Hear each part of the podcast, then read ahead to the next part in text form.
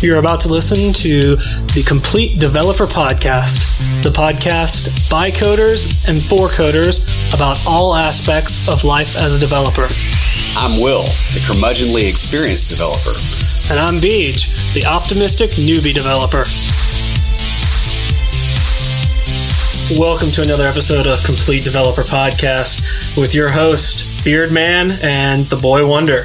Oh, yeah. So if I guess if uh, well, the audience can't see me, which is probably good. I have a face for radio anyway, and uh, yeah, so I um I don't have the long hair and the beard anymore. I donated the uh, hair to Locks of Love, so I you know I, it had been getting on my nerves for the last little bit and I've been like measuring it like three times a week going, okay, once it gets over 10 inches, it's gone. And I was like, yeah, give me a buzz cut. And they, they go, what? I said, yeah, like a buzz cut. I, I want to donate the rest of this. I got some rubber bands. You can tie it up in a ponytail and cut it off. And then, of course, I got them to take the beard too, because what they always end up doing is they cut low and they end up with mutton chops. And you don't want to have like a four inch long mutton chops. That's, that's awesome. You that, should have let them do that.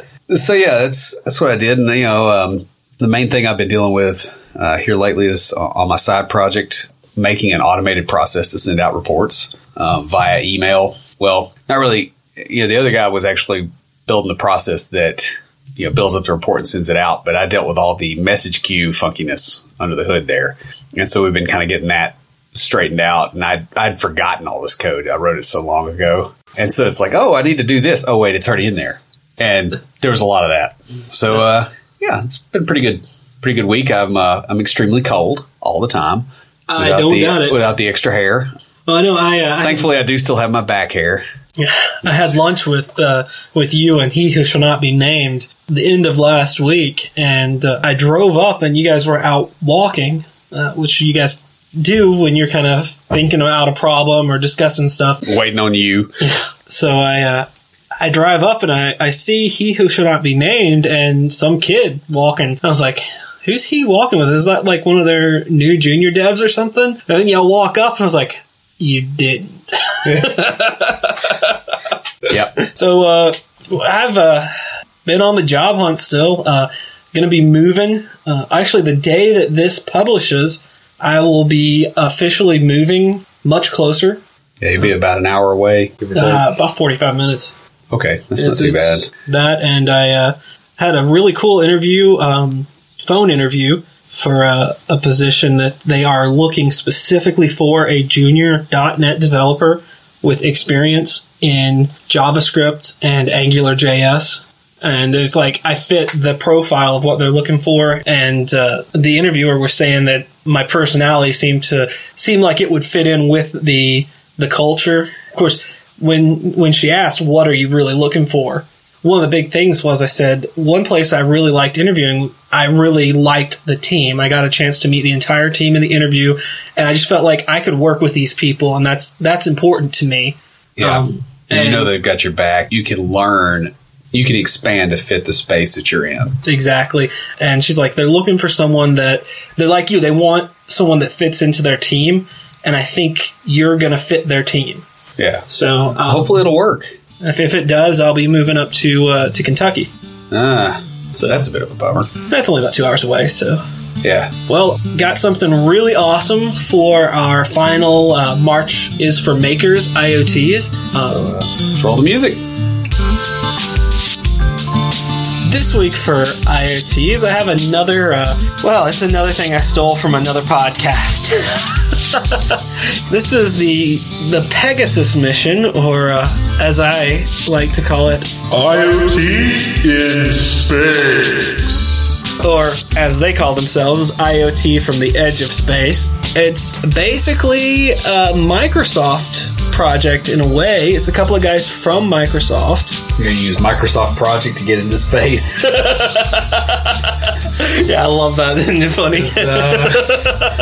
Uh, Actually, this is this this is not directly related to Microsoft, but it's a couple of guys that work at Microsoft that did this. Uh, they took a weather balloon and uh, attached a Raspberry Pi, some sensors, and a camera, and uh, basically built streaming analytics and video of the flight of the weather balloon up into the upper atmosphere or inner space, kind of depending on how cool you want to sound. The first Pegasus mission, they had uh, online tracking. They're currently working on the second one, and it's really awesome. You should check it out. I'll put the link in the show notes. But uh, they have a, an app that's on Android or iOS that uh, the Pegasus mission, you can track the progress. Um, they haven't launched Pegasus 2 yet. I'm going to say be on the lookout for a complete developer podcast message from space because they are allowing people to stream messages to come up on the screen of the image of the Earth and the curvature. Yeah, it's really cool. We're we're totally going to get in on that if uh, if at all possible. So be on the lookout for that. Because we're pretty shameless. Yes, we are. Yes, we are. honest here. Uh, the, the the guys over at the MS Dev Show, they're really cool. They interviewed Matt Long my, uh, from Microsoft, and uh, he started the project uh, with the first Pegasus mission. And apparently, from the initial inception of sending a Raspberry Pi into uh, low Earth orbit uh, via weather balloon to the actual doing of it, only took about eight months. So this is really cool, and it's like fascinating the stuff they're doing and how you can track that online. But uh, what's even more interesting, in my opinion, is Project Icarus, and this is a few MIT students, Oliver Yeh, Justin Lee, and Eric Newton, created a project for uh, for one of their classes for less than $150 to send a weather balloon up to those heights. That's uh, around 98,000 feet or 17 and a half miles up. I Pretty love impressive. That's Yeah, all the really. way up. it is. It's really awesome because they they they have images, and you, you can go to the site and you can see images of the curvature of the Earth and like the blackness of space, and then the Earth below. It is really awesome. We need to send that to uh, some some people that like to argue with uh, Neil deGrasse Tyson. Then, About the flat Earthers.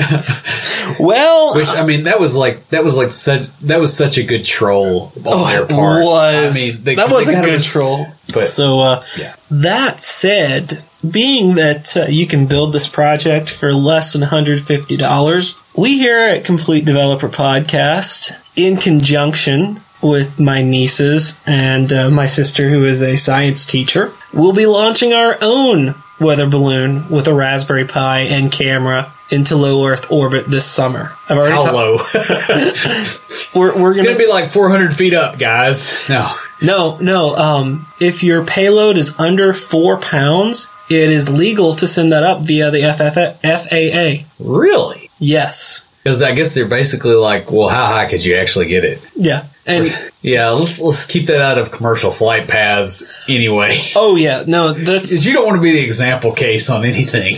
no. They the their website has a whole thing to track your path so that you don't go into restricted airspace. Huh. Oh yeah, there's there's a whole thing on this. We are you know we're we're gonna build this. I've already talked to my sister and we've started looking into it. Like the the weather balloons that will go up that high to to get an image of the curvature of the Earth are only about seventy dollars, Huh. and you can rent the the helium. Uh, well, not the Well, helium, but the- you can rent the the, the not like bringing- canisters. I say, it's not like you're bringing it back. yeah, well, you you can rent the canisters full of helium. You buy the helium and rent the canisters. Huh. So uh, more updates are gonna gonna come out uh, as we we build this and work on it. And so when I told my sister that this existed, I said I'd love to do this. Do you think the girls would like it? And she said, I think so, but even if they don't, I want to be involved. Yeah. It's, it's nice and random and it's interesting. I mean, Yeah. Uh, so uh, so we're gonna work on this. Uh, hopefully, we'll be able to get everything together for the summer and find a nice launch window sometime around July because she's going to be coming through here. But uh, just uh, keep listening to the podcast, and more updates will come during IoTs as I talk about what we do. Will, you are looking for a project for us to work on with soldering? Here we go. yeah. I don't know that my soldering skills are up to the whole uh, low Earth orbit thing, but uh, we'll uh, we'll see. You know, it may uh, may disintegrate upon launch. Actually, the the project that they used used all straight from the store parts, no soldering. Oh, that's handy. Yeah, and I figured we Yeah, would probably we'll add some extra Take a stuff. look at it. I don't know where we can launch it, but we can figure it out. But Oh yeah. No, I mean, well, that then that'll come later on. But if you are interested in uh, sponsoring it, helping out, or if you're, uh, if you just want to bring beer to the launch site, you know, we're Yeah. cool with that. Yeah, I mean, if you're if you're interested in this, if you're a teacher or anything, uh, email us at neckbeards at Complete Developer Podcast. Leave a comment on in the show notes or send us a DM on Twitter. And yeah, we're looking for more people to help out and get involved. But uh, yeah, I mean, this is going to happen probably, hopefully in July, maybe later, just depending on how long it takes us to get all the, the equipment together and get a good launch window. Now for the continuation of last week's episode. Uh, we went a bit over, so we divided it into two episodes and we're going to talk about intermediate knowledge and the advanced knowledge and then we're going to close out with some of the honorable mentions or nice to knows so your your intermediate knowledge and this is kind of the to get the job knowledge these are the things that you know you've got the basics down and this is what you need to have before you start submitting resumes Yeah, and understanding how MVC works, like the model view controller setup that is pretty well common across the web at this point. Also learn uh, MVVM, it's model view view model. That will help you quite a bit. Understanding object oriented programming is another big part of this, and being able to clearly express things in terms of objects will help you a lot. I know a lot of people really like functional programming, and that's that's the next thing on the list. It's not as widespread yet as it really should be. The reason I put it on the list because it actually was not on any of the the research I did. I put that on there myself because it is something that's up and coming. You should have a cursory knowledge of. Well, it'll also help your object oriented programming Yes. because a lot of functional concepts have leaked over into the object oriented space and you can do things in you know very tightly that other people take a lot of effort to do like you know I took a programming test a few weeks ago I remember you telling us about. and you know it was a it's basically a fizzbuzz type test Mm-hmm. and so i take this test and i did one line and the reason is is because i was able to use functional programming concepts that have migrated into c sharp so it, this will help your oo programming as well Oh, I, these- I agree. I mean, everything I've heard about it leads me to believe that, and it's why I why I put it on there. Why I am learning some of the functional concepts. Yeah. And you know, the next thing on the core concepts is is agile versus waterfall and being able to enunciate why both both of those are terrible because we really don't have a good there's no good way to design software right now. Like we're we're we're we are still an industry in its infancy and you need to know why things are laid out the way they are in waterfall as constructed by the industry versus what was in the actual paper that the dude wrote, which was Yes. basically agile. You know, it's really stuff that falls out of the way that organizational design has changed. Like we think this is about programming, it's not. Mm-hmm. Right? I mean, you had the whole waterfall thing, which was basically 19th century industrial mindset. I have to plan out a production line because these pieces are big and heavy and they require workers to put in place. We don't have forklifts and hydraulics and it's painful to move things. Whereas agile is the 20th century, you know, build it, learn from it, throw it away mindset, which by the way is wasteful. You know, it's also prone to failure in its own special way. So just learn about the two, you know, basically real, you know, get to the point where you realize that both of them are kind of terrible, but they're what we've got. And so you're going to be dealing with one or the other. I don't think Will and I should design our own. Yeah, we, you know, it could be agile, but it's it's free. We call it fragile.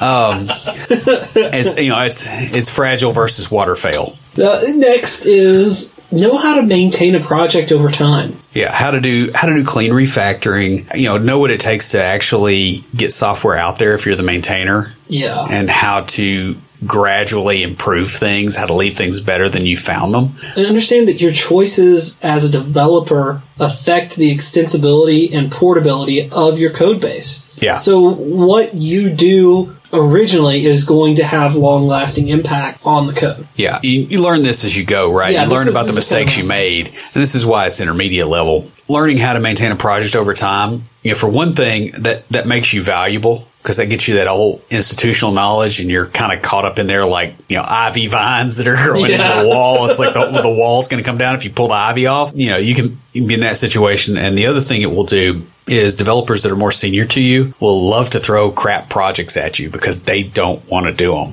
And some of those senior people have got some pull. They don't want things to land back on their plate. So, like, if you're trying to edge into a career, this is a way to do it because maintaining old code will get you there. Now, I've, I've made a career out of fixing old bad code. Like, I, I have not had a whole lot of projects that have been just brand new out of the box. Of course, if it sits around long enough, you know, even if, even if you start it brand new, it becomes legacy. like all code is legacy when it leaves the door. Yeah, that make I, I can I can see that. Next uh, on our list is unit testing, and the first point under this I have is Will is going to rant here. So Yeah, you need to know why it's valuable. Um, I would suggest being very careful about making heavy assertions about how it's absolutely necessary in any project that doesn't have it is crap because you just ruled out 95% of the industry. People write unit tests for things that are really, really painful. Sometimes, you know, half the time the unit test, because it is code,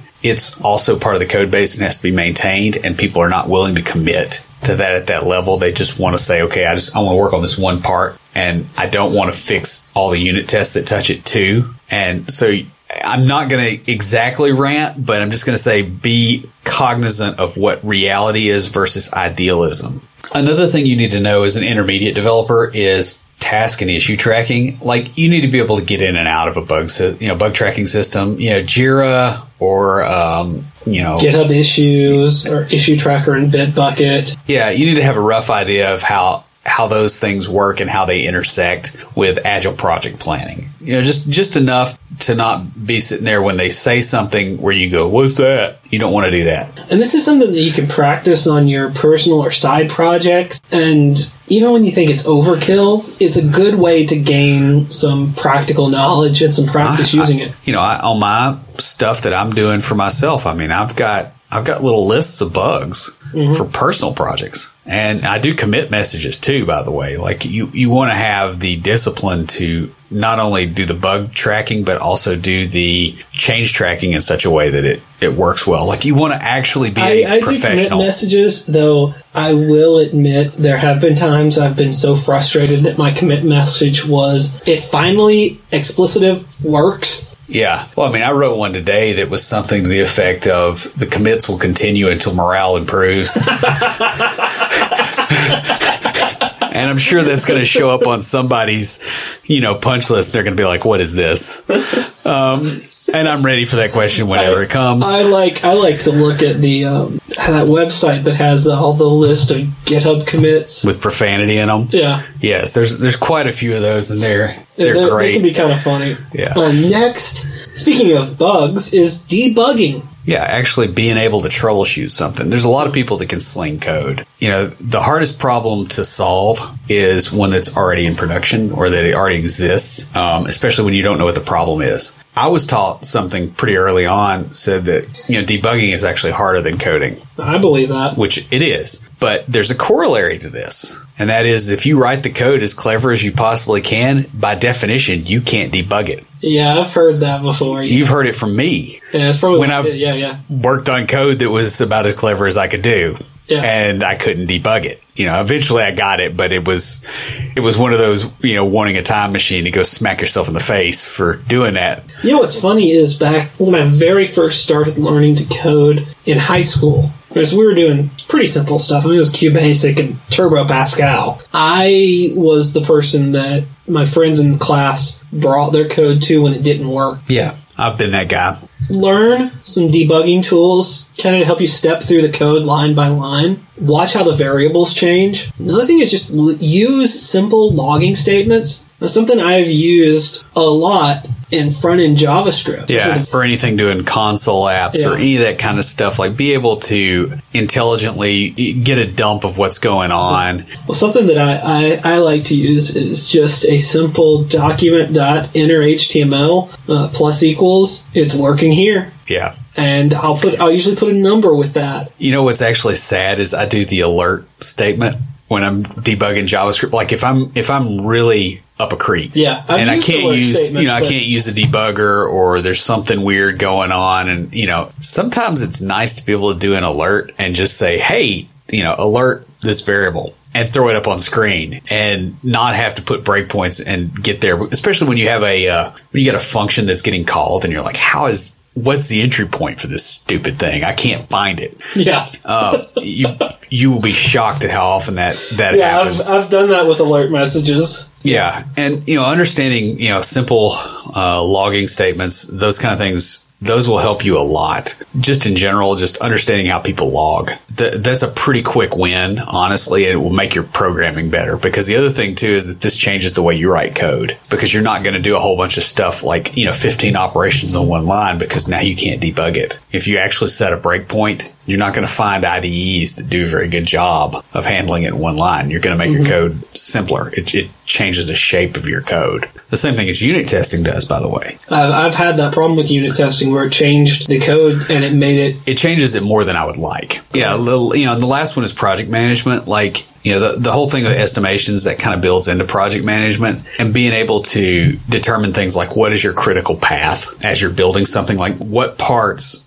are required for other parts and lining those up and doing estimates on those because if you have all the pieces and what their predecessors are and how long it takes there's a line through there where if anything gets disrupted the, pro- the end of the project gets pushed out. Yes, versus the parts that can kind of float. This is kind of one of those critical job skills that even if you're not managing the project, understanding project management work is good to know because it will endear you to the manager. Well, and that's how you get to be a team lead, which actually, um, I saw that on my employment contract the other day when I finally got it. That was that. Um, now, you know, he who shall not be named is also a you know lead dev, but I thought that was interesting. And you know, and I do try to focus from a project management standpoint to some degree, but that that's new. That's awesome, though. Um, yeah, Congrats, by the way. um, there are a few things on advanced knowledge as well that you put here, and I don't When I put this together, these are basically kind of some things to help you stand out from the crowd when applying for jobs. Yeah. And so data structures and algorithm development,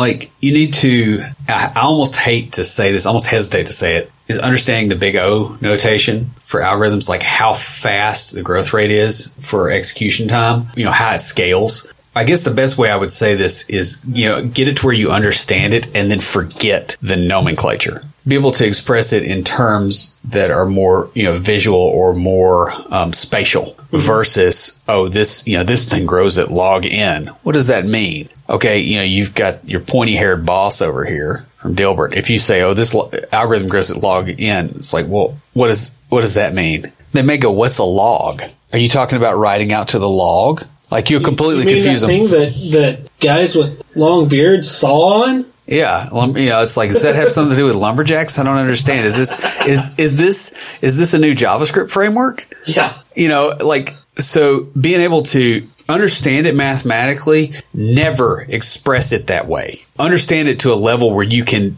not put it that way. That that's really helpful for advanced stuff. Um, understanding you know, some of the higher uh, higher language, understanding some of the higher level languages and the way that those things are constructed. So it could also be constructs in your language. For instance, if you're a Python programmer, right, you can do a lot of stuff in loops. They also have a thing called list comprehensions, which is kind of similar to the way LINQ is in Okay. .NET. It's it's more of a functional. I have a list and I want to filter it by this, and then I want to map it to this, and then I want to. They have those sort of operations. Understanding those higher level constructs will get you a long, long way. Yeah, it's like the, the example that I found was with the array list versus linked list. Like array list from C sharp. Yeah. Oh wow, that's a that's a visitor that hasn't darkened my doorstep in a long time. Uh, So according, because I haven't used array list, but You and you never will. Um, we we used it at the beginning because we didn't have generics, and we would make wrapper classes around it that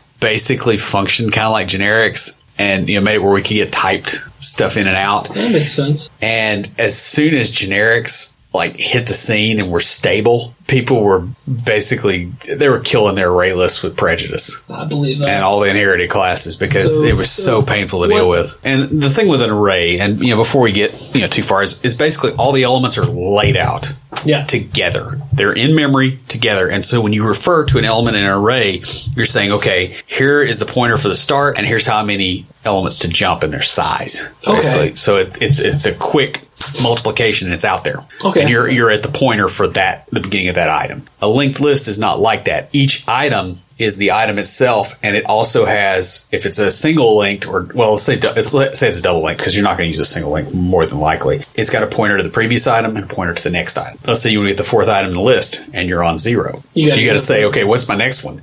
What's my next one? Now that's really fast to add items, but it's not a whole lot of fun to try to get to an item because you know it's jumping. And this is that- way down in the data structure, but that's the way that works. The other fun fact about both of these is what happens when things go wrong. And this is something that you'll you'll learn through experience. Linked lists, if you screw up, you'll have a pointer to somewhere that isn't where you thought you were going. Oh, So something got deallocated and the pointer never got changed. Now Yeah. this is way down. Like if you're dealing with like C type stuff, yeah, yeah, yeah. you know, once it's up to the point where you're using a standard library, that's somebody else's problem, and it's probably been fixed by somebody that can scream louder than you can. yeah. An array, what screws you is is where you think the array is of a certain size and it's shorter Yeah, I've heard about that. because then you go out and you jump out here and you, you either get an access violation or if you know if your system's particularly stupid or you're particularly low level you just get something. It's like oh here give me these four bytes at this position and i'm going to turn it into oh i don't know maybe it's a pointer for a window handle or something and i'm going to try to draw to it. Well it turns out that that thing is actually just some arbitrary number and here you go. So understanding how the different data structures work and how they scale See, like I, I think what you went into more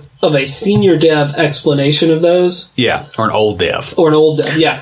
But Yeah. what what I was getting at when I wrote this was, and what I what I gleaned from the sources that I have, which will be in the show notes, but uh, is not so much that level of detail, though. That helps me remember. I'll remember it better now. yeah it's the idea that arrays are faster for accessing arbitrary elements, but slower for inserting elements into the middle. Well, and they're also faster for accessing arbitrary elements based off of their position. Yeah. And then linked lists, fast for inserting, slower for accessing. Yeah. Just that's that's kind of the level of knowledge that I'm going at because these are even though this is the advanced knowledge, this is still Well, it's low level. of what you need to know. Yeah, and you also need to know about other data types here, Yeah. right? Like this is an example, but I mean, you have things like hashed sets, Yeah. or you have things, uh, you know, like you need to know how, like how hashing algorithms work. So, like Mm-hmm. for instance, if I want to find something by its string key versus its position, I take a hash of that string, and that hash is the first place I look. But if it doesn't match, there's, you know, that's where you have hash collisions and all that fun stuff. Getting into really heavy data structure stuff that's Oh, under the hood. from high school. Yeah, That was my favorite stuff. Everybody else loved the graphical stuff, and I loved all like the, The sort algorithms and the data. And Well, and and let's talk about sorts, right? Because you know, there's bubble sort versus quick sort versus you have to be able to think your way through some of these optimization problems, and it's not just a thing of this is the tool for the job, and it's always the tool for the job because oh, this is the fastest way to store this. And it's like, well, it's the fastest way to write to it, but not to read from it, and being able to figure out okay, which one is the system doing, and which algorithm is optimized for what. That's kind of where where I'm going with this on the understanding data structures and algorithm development is while you may not need to know the exact details of what it does, understanding the overall concept of how it works and the limitations of it and what to use where is something that when you're a especially as a junior developer can help you stand out. Yeah. Well, like for instance, I almost never use arrays. I use lists a lot um, because the way that .NET does it, like when it's a small list, it's actually stored differently when it's than when it's a larger list. They do some weird optimization bits, but because of the the way that I have to deal with apps, most of the time I'm doing a lot of you know cram stuff in here and then pull a chunk out and you're you're you're querying it. You're not iterating. No. Um, the only time I really deal with a lot of arrays is like if I'm having to uh, read binary from a file or I'm having to you know write to a bitmap. So like you have you know bitmaps in memory are stored as you know effectively you know it's a sequence of bytes. Yeah. You know, it's, it's a header and then there's some there's the actual data. Well, if you can if you can deal with it with array operators and deal with, pointers, you can actually do things faster. So I'll do that on occasion, but for the most part, I don't use arrays because the the higher level language constructs like lists are more in line with what works for me. Now, if I have to optimize something, I'll jump in there and do it. But most of the time, you don't. Most of the time, there's other places that the optimization And, and that's that's part of the thing is knowing when to use what. Yeah. You know when when you need to optimize versus when you can use a higher level function that may. Well, and I'll I'll add something to this is is that you're always optimizing. It's understanding what you're optimizing because there's always a trade off, right? There's the trade off of how much cost is there to write to this versus how much cost is there to read. You'll see the same thing with databases, right? You make a table that's got a crap ton of indexes. It's really fast to query, but your writes are slow because it has to write to the table and all those indexes. Whereas you can make a transactional table that you're writing to that has no indexes and it's just lightning fast. But when you query it, you're, you're going to get burned. Um, it's, you'll, you'll have the same sort of optimizations, um, in the mix. Like if you're trying to, uh, uh, balance between memory utilization and speed. So like, okay, I can store something in a data structure in memory that's very fast to get data out of, but it's going to probably be denormalized or changed in some way that makes it easy to read from. In other words, like, uh, you know, we were talking about uh, dictionaries and hashed sets, right? Like, I want to look it up by a string key versus its position and, you know, having to iterate through it. Well, what do you do there? Well, you're having to keep an index effectively in memory, Oh yeah. Okay. right? So you're writing to more than one place and you've got more crap. This gets even more fun when you have uh, things like sectors on the hard drive that you have to start thinking about because it writes in certain size blocks or it addresses memory in certain size blocks. Like you don't, you know, every byte isn't individually accessible. It's, you know, I'm, I'm taking this block of X size and I'm doing something with it. And if there's dead memory in there, I can't do anything about that or how it's, you know, paging or how, um, how hard drive sectors are lined up. I mean, there's, there's so many little optimization things particularly between reads and writes that you really have to think about, or between memory utilization and CPU that balance out. And this is actually going to be a problem in data centers here very soon. Because what happened for the longest time, crap, from the beginning of my career, is it was faster to use CPU than to use storage. Yeah. Yeah. Right. That's that's the optimization. It's like I can scale out, I can throw more processors at it, but storage is slow. Storage is speeding up. CPU is not going up as fast. Right. What happens when you have two exponential curves and one of them is tapering and the other one's go- still going up? Eventually they cross. And that moment of orthogonality is where optimizations happen and be- get interesting. And that Yeah, that looks like that's coming for the data center, and that may not. I mean, they may, you know, things may shift, but like at the moment, at the enterprise level, there's some very interesting things going on in the storage space and in the, you know, the ability to optimize things with memory. The CPU space is not looking as interesting right now. That that optimization is going to have real world economic with consequences. The, with the CPU space, they're really running to the end of Moore's law. To be honest, and they're they're getting down to you know well, the other thing is, is there's the electron level. Yeah, they're they're getting everything is getting really small, and so you have a lot of heat problems. Um, you also have a lot of other weird issues. Like you get small enough, and you know, trying to do things tightly, you have issues with interference. You have issues with heat. Uh, you have issues with you know the fact that you're trying to do things at a low voltage, so that you're not generating heat, and you have weird signal attenuation things going on. You know, you're getting to the point where you're you're screwing around with matter at a level that you can't ever look at, and that's a problem. And and so you know the CPU uh, growth curve has has gone up. And the other thing here too is that there's there's the whole thing about points of failure. Like you can have the fastest CPU in the world, but if it overheats and fails. And it costs you a billion dollars. Guess what? That's not a good place to be, right? You'd rather have, you know, several hundred million Raspberry Pis if you can split the load across them because you can split the heat load. You can split the, the cooling and heating costs, which are in, are very substantial in a server. Oh, in yeah. a server farm environment. Like you've got, you know, you got blowers running, you got all that stuff going, you got a lot of things that are generating heat, a lot of things that are pulling power, a lot of things. Um, you got battery backups sitting around that you have to worry about catching fire. I mean, there's there's all this stuff that goes with it, and the more you centralize all that stuff, the more likely you are to experience disruptions. And so, what's happening in that space is trying to spread things out. And really, that's you know that's the same deal that you have with with a lot of things. Yeah. Um, but That's what the whole multi-core thing too. yeah, it it is to a point. You know, the other thing too is you just you start to run into timing issues with with things. It's like, okay, yeah, we can do this process in four seconds. It's like, yeah, we can do it in four seconds, and then we wait fifteen seconds for some other piece to come in so that we can proceed. What happens during that time? Well, either the CPU stops running or you've got to store what you're doing somewhere, do something else, and then know when to come back to this. So now you got that overhead. You got the extra storage overhead and you got the extra processing overhead to say, okay, I'm ready to do this next piece. And so we're starting to run into economies of scale that are making CPUs, even if you sped them up.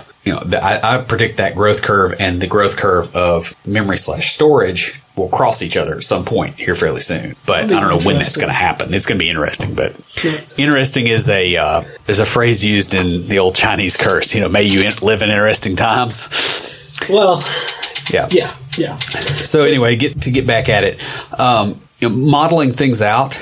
And you know, here's a quote from uh, Jason Rowell. I guess. Rowell. I'm not sure how you pronounce it, um, but you have to take a problem that is too complex to understand in its entirety, extract a common set of elements from it, and represent it in a different way. Yeah. Um, I do this with analogies and toilet humor mostly Yes, you do. and people remember it. Um, but the ability to abstract is the key. Is Yes. to be able, if you don't understand the problem or you cannot put the problem in a way that you can explain it to other people, you've got to take that down a level, basically, so that you can explain it, so that you can reason about it. Mm-hmm. This is why I talk about putting things in spatial terms. In as far as the algorithm thing, is because of of just this. It's I can say this to somebody and I come across as either a gigantic nerd or a jerk who thinks he's smarter than them. Or I can go, hey, you know, this is going to grow faster than this. And what happens when they really grow? And, and show it to them spatially and people get that. And, and so being able to put problems in that format and, and break things down to the point where it's something you can solve. Uh, we discussed this on our, actually our conflict resolution podcast. Out of all the things here, what did we do? We kept asking why until we had something that we Yeah, could the control. five whys. Yeah. Right. Yeah. It's however many whys it takes. Well, yeah, five tends to be the general, Yeah. the average, and that's why it's called the five whys. But yeah, Yeah. You just keep abstract, you know, like if you can't understand the problem and you can't enunciate the problem, you break it down until you can mm-hmm. so that you can actually deal with it. You don't deal with a swarm of bees by swatting them all at once. And the, the idea is to reduce complex problems in a set of unambiguous procedures. Yeah. Boolean logic here, taking real world problems and converting them into a set of true false statements. Yeah, or you know, almost like logic gates and all that kind of Yeah. stuff. I mean, I have friends that are I wouldn't say they're on the autism Asperger's spectrum, but they're very socially awkward internally. And one thing that the ones that are successful have figured out is there is a certain weird logic to social interactions and they basically are looking at it like it's a, a logic table. If you ever throw them a curveball, you're going to have a bad time. But Unless you do it. unless you're pulling a prank. Yeah. And then it's funny for you, but it's not so hot for them. But you know, the thing is, is this is how you being able to form a mental model of a real world situation in such a way that you can abstract it into computer terms is the cornerstone of software development. Mm-hmm. Like if you can't do this, you're you're not going to be able to write a program because you don't have all the data. You don't have you don't have any way to reason about it. You know, what I mean, like it's like you're going to attach a debugger to it, and you're not going to know if you're wrong. Math can be your friend here. It's can. a powerful tool, you know, especially when you're Well- explaining. You remember Dr. Wells? We went to school together. Yeah. I sent him an email after I got out of college because I used a log function and it saved me a bunch of time. And this is the dumbest thing I've probably ever written, but it was it was so profound for me. And then you know he was like, "Well, yeah." Um, and basically, what I said was, I, I said that you know I realized something that math does math is not work. Math gets you out of work Well, that's what I've always said about calculus. and really cl- and, and letting that completely click over and going okay i could have because i was dealing with like scaling graphs trying to figure out, okay, well, if I do this, then this. If I do this, then this. And it's like, no, if, how about log of whatever? And there's my scaling factor Yeah, over the yeah. data set and just normalize it. And, you know, that's like, perfect that's like three lines of code versus hundreds. Uh huh. And of course, I wrote the hundreds first because I was inexperienced, but, you know, I learned. Yeah, that's how you learn, really. But yeah, I mean, that's, that's like I've always said about calculus. It's calculus is a shortcut for doing really complex algebra. Yeah, it really is. And I, I I think that the complex algebra does need to be taught first, and it's not just because that's how I learned it, but if you, it's like learning vanilla JavaScript before you learn how to use jQuery and other libraries and frameworks. Having that base, Yeah, it is really helpful. And you, you know, you, well, I mean, you- already talked about how that's that's kind of similar. I Yeah. mean, it's being able to appreciate the tool chain that you have that saves you time is going to make it where you can actually use it yes. and know when not to use it. Next on our list is uh, search engine optimization or SEO. Yeah, and th- you know, especially for web devs, like you don't necessarily have to be a guru at this, but you have to know not to do stupid things. Yes. that that's really what it comes down to like make your content discoverable understand http so that when google spiders your website that it can actually find the content that's on the site because that's sort of important Uh, understand that. Understand the concept behind permalinks. yeah between not changing your links all the time i mean good grief there was i saw a content management system that some some dude on the internet was writing and somehow i came across this thing you know it's one of those deals like where you, you click through youtube and then you click through three or four other things and then you end up Oh yeah, yeah. I, at somebody's website, right? This guy made a custom content management system. I'm like, oh, that's neat. You know, that's that's always a fun project, right? And he was doing it in some really obscure, like I want to say it was it was like using some weird library that wasn't mainstream within the Haskell community. Okay, okay. and I don't even know how I got here, right? But I'm looking at it, and he did his blog. He built his blog in this thing. Cool. I look at it and I click. I'm clicking around. I'm like, oh, I'll save that for later because you know I need to go do something else. I come back. The link doesn't work. So I go to the root website. Oh, there's the same article I was just looking at. I click. The link is different. He just broke his SEO Completely. on a content management system. And there's a lot of developers that really don't realize that a pretty substantial, like some of your most important traffic is bot traffic. yeah. Is something that is you know spidering through your website, looking for links, uh, you know, looking at content, looking at your keywords, doing all that kind of stuff. Um, making your site where it's mobile friendly, so you don't get penalized for not being mobile friendly Yeah. Exactly. um, making your site fast. You'd be surprised how many sites are like, oh yeah, they've got all these whiz bang features, but the site loads slow. We ran into this with the CDP website, with a you know complete developer podcast site. yeah, we, we did because it was something that I didn't realize was was an issue. Yeah. Well, and the other thing too is, you know, we had it cached and we're on fast internet connections. And so Yeah. unless you're consciously going, okay, I need to look at this, it, it'll burn you. And it's something that I've started looking at. yeah, our page load time was what, like five or six seconds? Mm-hmm. And I mean, now it's what, sub, a second? Yeah, it's sub one second. We watch it. Yeah. But I mean, this is, this is important. This is huge. And there's, there's a lot of factors that, um, affect a site's ranking. I think, uh, Google said they have 250 something. You know, some of those are page load speed. Some of them are keyword density. Some of them are the values of the links coming in. Like if a whole, you know, if some link farm links you, it used to be that you got penalized for that. And then people started buying links for their competitors and, you know, getting them dinged down in search results. So they stopped doing that. But now it's, those links don't do anything for you. And knowing the difference, you know, still makes a difference because you're going to throw money away. Uh, being able to tie into all the social networking stuff and being able to see how content flows into your system, see how traffic flows in, you know, get, get a passing familiarity with Google Analytics. Like be able to at least go in there and go, okay, what percentage of my traffic comes from Facebook?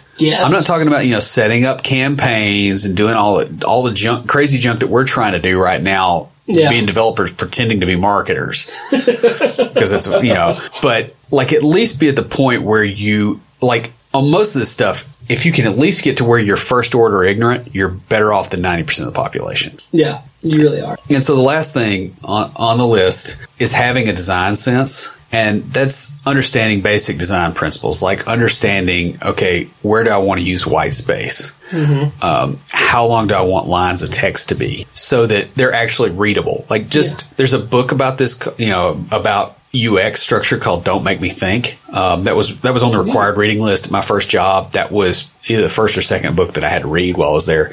Send me the link for that. I'll add it to our show notes because I didn't know about that, but that's, that's Yeah. cool. You know, Um, so, some others that I found were um, typography best practices. Yes, you know, like know the difference between serif and sans serif fonts. You know, don't don't use some weird font that's hard to read that looks pretty, but if somebody's having to spend a whole bunch of effort to try to actually just read what's on your site, They're going to they're not going to. Um, understand stuff like color blindness. Like don't you know don't put blue text on a red background. You know don't like don't do anything that you saw on MySpace. like that that seriously, if you saw it on a MySpace page, don't do it. More than likely, it's probably not a good idea. Part, I think part of the reason that Facebook beat out MySpace was because they didn't have a lot of that stuff. Yeah, because it was actually readable, it was accessible to a wider audience. Understand the um, you know Section 508 codes for accessibility. Yeah. like how do you structure your links how do you do things in such a way that people with screen readers can read it because those are also the things that your google bots look at as well because that's Yeah. metadata That's that's gonna that's gonna affect your SEO ranking. yeah, um, understand how to use images don't drop a three megabyte image on your homepage ours was 1.5 um, that was one of the things we had to optimize Yeah, because was. We was. did it fairly quick and we you know we set up the site and we got going and then we we kept going and then all of a sudden we realized hey we never really fixed this Mm-hmm. and you know I had to turn back around and, and, and handle it. And being able to do that being able to click go okay this image is ridiculous in size or it's you know its color depth is too much or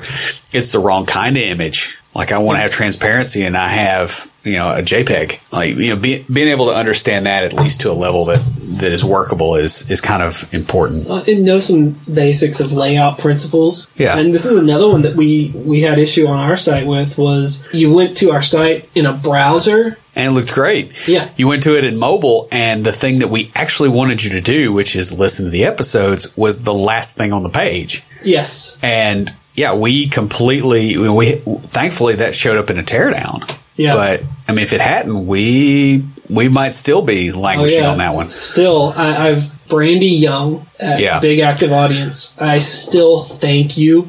Yeah, that was not not only the for what we fixed from the teardown, but it put me in the mindset of looking for those kind of things. Yeah. And I've completely restructured the way like Will has been telling me that he really likes the way our emails are going out. Yeah, they're getting a lot cleaner, and it's because of that design sense. Mm-hmm. Um, the other thing is developers should be able to communicate with designers. Like, you know, we we kind of joke around about them having black turtlenecks and having the square glasses, and you know, all of them wanting to be Steve Jobs and all that.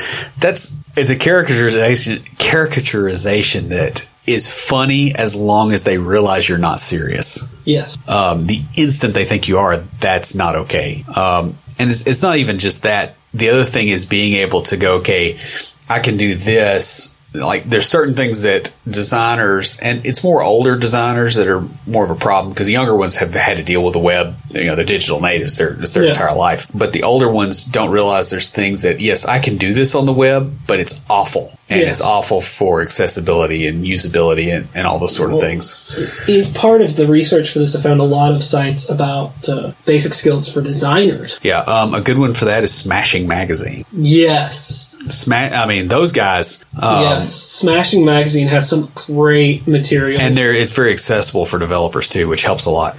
So, um, you know, to kind of wrap this up, we've got a few honorable mentions, I guess, or nice to knows here. Um, having the ability to empathize in communication is is very helpful because a lot of places are very uncomfortable with the the whole nerd mindset. Like, you do not want to be compared to Sheldon you really from don't. Big Bang. Like, it, when you're there, that's He who should not be named posted an interesting article on why geeks hate the Big Bang. and I don't like that show for the very same reasons. Which is really funny because I Well- I've enjoyed the show, but it's because the show is something that I can use to better communicate with non geeks. Now, I will give it that. Um, the thing I have, the thing I have a lot of problems with on that is how people react. They'll go, "Oh, you're like Sheldon on Big Bang," and I'll go, "Okay, I'm like Sheldon on Big Bang. That's that's interesting. Um, you're like Corky from Life Goes On."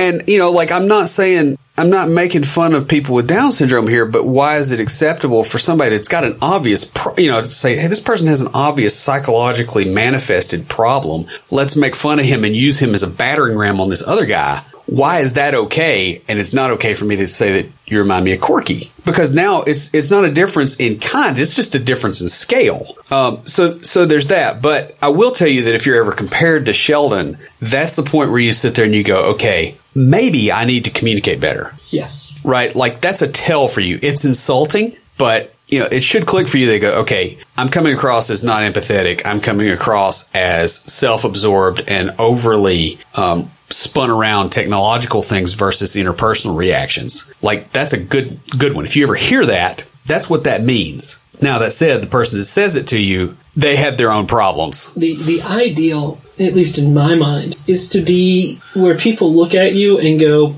I can see aspects of all of the characters in you, and I can't really place you as one particular one. Yeah, because you well, I mean, you want to be fluid, and you don't want to be typecast, but Yeah. it's so there's that, um, and this this ties right into the whole customer service skills because either you're directly dealing with customers or you're dealing with somebody that is dealing with a customer, and we've had this discussion with support where I work. They'll get stressed out when customers are just beating them up over something, and you don't want to be, you know, you want to help them and you want to be empathetic, but you also have a development guide. You know, you've got a timeline that you have to adhere to. And so being able to balance those things in a way that makes people not feel like crap or not hate you is sort of important. And we, we've talked about this a little bit in some previous episodes on like interacting with the sales team. Yeah. Uh, maybe we should do an episode on Interacting with support, that wouldn't be a bad idea. We, we should do that. Another one is, is frankly, learn to use Google. I don't just mean like Google, I don't mean like okay, I typed something in, oh I didn't find anything. Like for instance, okay, if you type in my name, William Gant, okay, there's that dude that got murdered in the wire. Okay? His search that's you know, I can't beat IMDb. You know, so if I'm trying to find out about a William Gant, I have to do William Gant in quotes minus the wire in quotes. Then I get me and Yeah. some dude that's a mayor in Louisiana. you think that's bad? Oh yeah, BJ Burns. I can. I don't even want to think about what kind of search results you pull up. I bet you've never looked yourself up in Google image search. No, I have not. That's probably just as well. Yeah. Um, but uh, we actually do have. Now, this one's pretty far down the line, but we will be having an episode on the proper uses for Google and how to use Google to gain the information you need. It's going to be a big one for junior devs because this is something that if you can Google it, Yeah. it's better to look the information up and then question the information you looked up to a senior dev than to go to the senior dev and have not done anything. Yeah. Well, and the other thing too is a lot of senior devs are not very good at using Google either because they they they got to a point where they were comfortable, and then Google came out. Yeah. and they're still comfortable. You know, I mean, crud, I remember using uh, Dogpile, like dogpile.com. You know, it searched all the other search engines back in the day. Uh-huh. Like my formative programming years was using that. Or before that was even, um, was it Yahoo? And there was Yahoo Excite. Excite. And then even further back is like finding stuff on like Gopher and Free Agent and all the way back. And so these guys that Oh, I have been around Gopher. yeah, these guys have been around forever. You know, they they don't have a good grasp of Google, so learn Google. Um, another thing is practicing questioning your assumptions. You, would be absolutely shocked at how frequently I say that a lot because everything is shocking. There's a lot of there's a lot of stupid stuff that goes on that you when you step back from it, you're like, this is messed up. Um, and that's true of anything, but frequently you'll run into a design discussion or a discussion about how something should work, and then you realize that you've made an assumption about how it works and everybody in the room is making an assumption that isn't correct. And being able to quickly go, okay, I'm in pain here. Why am I in pain? A lot of times that's because you're doing something dumb. And so being able to get in that head and go, okay, step back and, and question your assumption is, is really valuable. And it's a, it's not necessarily a design skill, but it's a survival skill. Finally, on our honorable mentions or nice to knows is learn a mobile platform, a native mobile platform. Yeah, be able to write mobile apps or get things working on there. I mean, crud, just know, being able to get a website to be mobile friendly is a huge win. Imagine what you can do when you can build apps. So I guess that's that's about it. So, what do you have for us this week for Tricks of the Trade? There was a little bit of news this past week. There was the whole NPM thing. There was a small piece of code that basically left padded strings that was in a node module and uh, was shared, used all over the place. It was like in the dependency graph of all these apps. And the package management system, you know, it's, it'd been there for a long time. And the guy that wrote it took it down due to a trademark dispute with another company over one of his other packages. If your code is dependent on somebody else's code to be able to run, for you to be able to move forward with what you're doing, you need to have a local cache. Okay, the, the point of a package management system is to provide you the packages that you're trying to work with. However, that point is not intended to mean that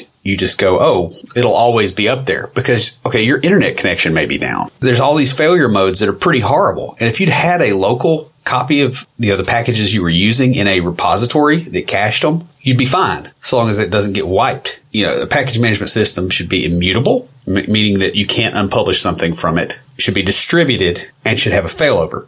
Everybody that got burned by that, by what happened with NPM, failed on one of those three points. For me, it's really funny that this came up this week because just last week I was up at my grandmother's house and my grandmother doesn't have internet. So I was up there and trying to work on my personal site, which, um, Yeah, and you were doing some stuff on on my stuff, Yeah, I was is working on yours. about to go to Exo. Yeah. And I was using Bootstrap and because I was just calling it from the CDN, that wasn't working. And when I first loaded up the site to, to kind of see if the changes I made were working, everything blew up. Yeah, And it took me probably about 20 minutes to realize, oh, right, that's supposed to be calling heck or calling um, Bootstrap. And of course, I have a, a local version of Bootstrap on my machine, so I just put it in a folder and you know had it call that so that I could continue working.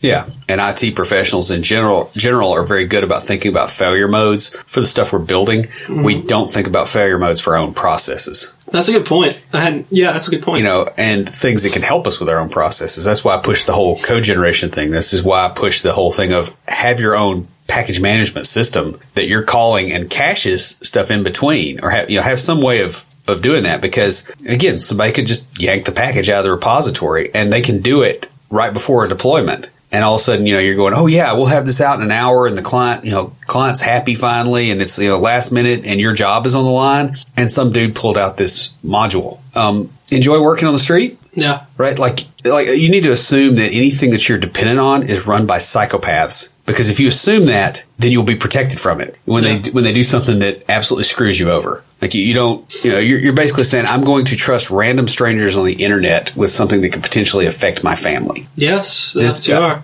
And okay, think about what's on the internet. Just the same same week, what was on the internet was a Microsoft chatbot, right? AI that's learning from its environment. And what happened? Well, 4chan found out about it. And it didn't take it very long for the bot to start spouting some pretty profoundly disturbing things, especially coming from a machine.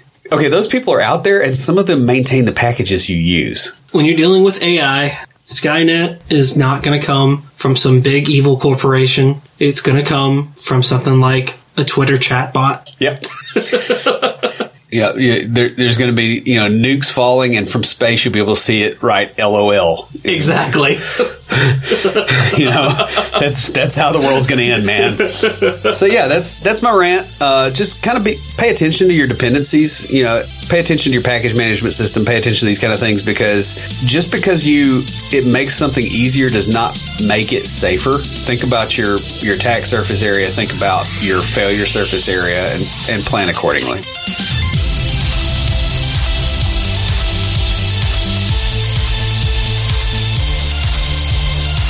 If you have a question or comment for us, please email us at neckbeards at completedeveloperpodcast.com. Our theme music is an excerpt from Stand By for Titanfall by Pure Bells, available on SoundCloud and licensed under Creative Commons. The intro music for IoTs is Hillbilly Hip Hop by Jason Belcher. For references, show notes, and to sign up to our email list, be sure and check out the website at www.completedeveloperpodcast.com. You can also follow us on Twitter at CompleteDevPod and like our page on Facebook to keep up with news about the show. Thanks for listening. See you next time.